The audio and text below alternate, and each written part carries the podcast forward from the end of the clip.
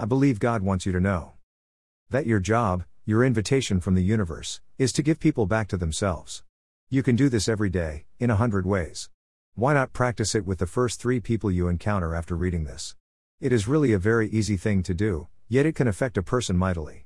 All you have to do is look for the best in that person, and then show it to them, right then and there. Describe it. Admire it. Thank them for it. Do this for three people every day and watch how your whole life can change. At last you will realize what you are doing here.